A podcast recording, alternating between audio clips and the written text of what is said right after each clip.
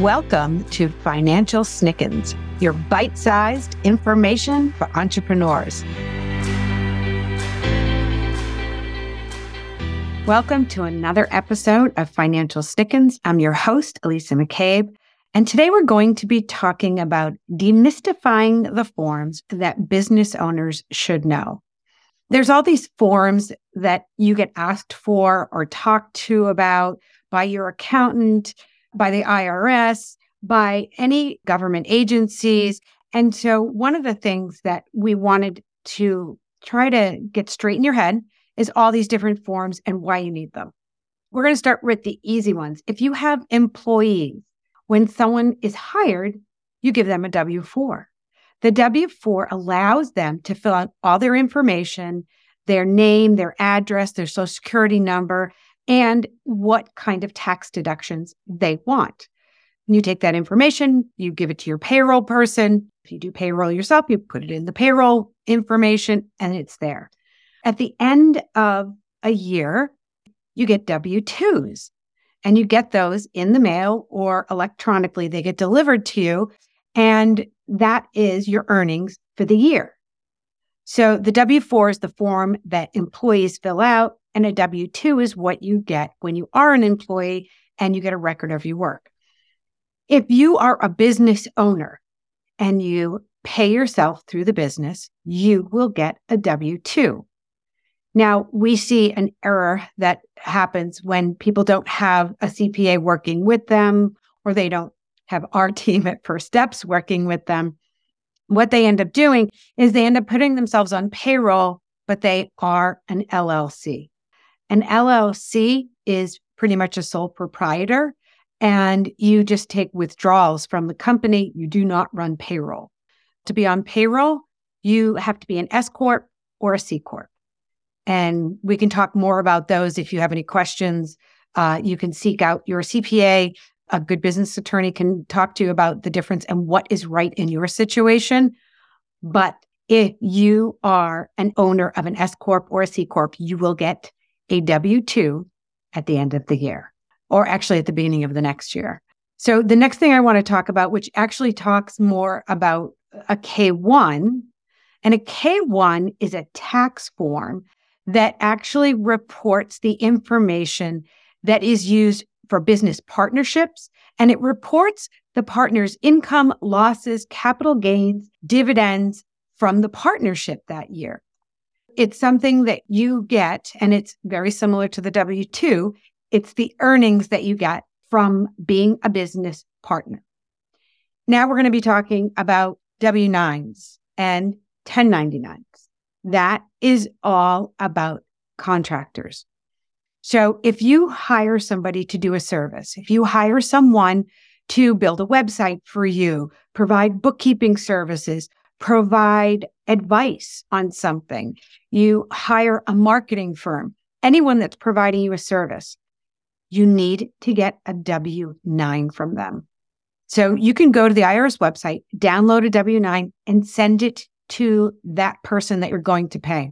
I highly suggest you make them fill out the W 9 before you pay them.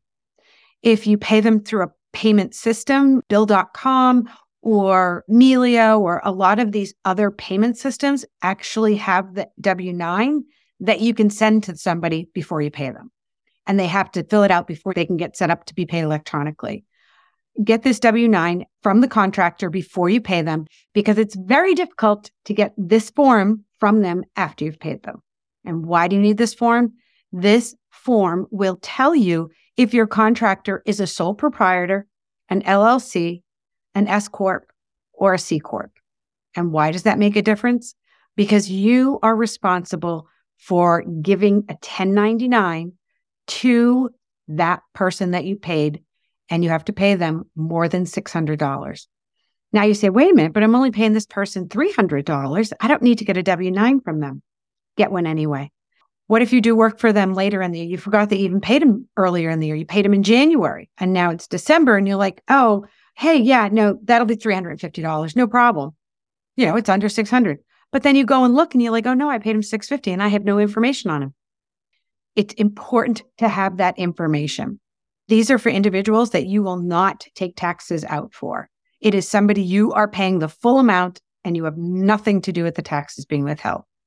Now, those contractors that you paid and they did a service for you, you are going to give them a 1099 NEC. Now, the IRS, in their ultimate wisdom, gave us really good acronyms.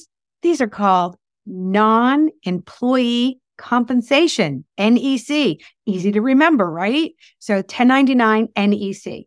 These are for independent contractors and freelancers. You are required to file this form if you have paid anyone over $600 and they are an LLC or a sole proprietor. If they're an S Corp, you do not have to give them a 1099, but you have to have the form on file because if you were ever audited, they're going to ask you, well, how do you know that they're an S Corp or a C Corp and didn't need a 1099? You could say, this is the information that I have. So it's very important to keep that information and have it on file. If you have QuickBooks, you can actually attach it to the vendor file inside of QuickBooks.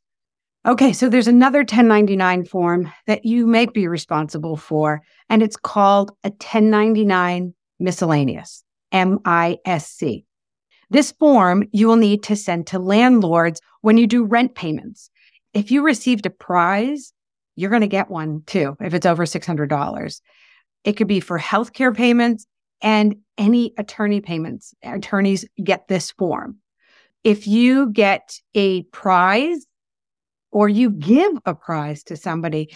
Say you run, you know, a lottery or, or a sweepstakes through your company and you give out a prize, you actually have to give that person a 1099 miscellaneous form.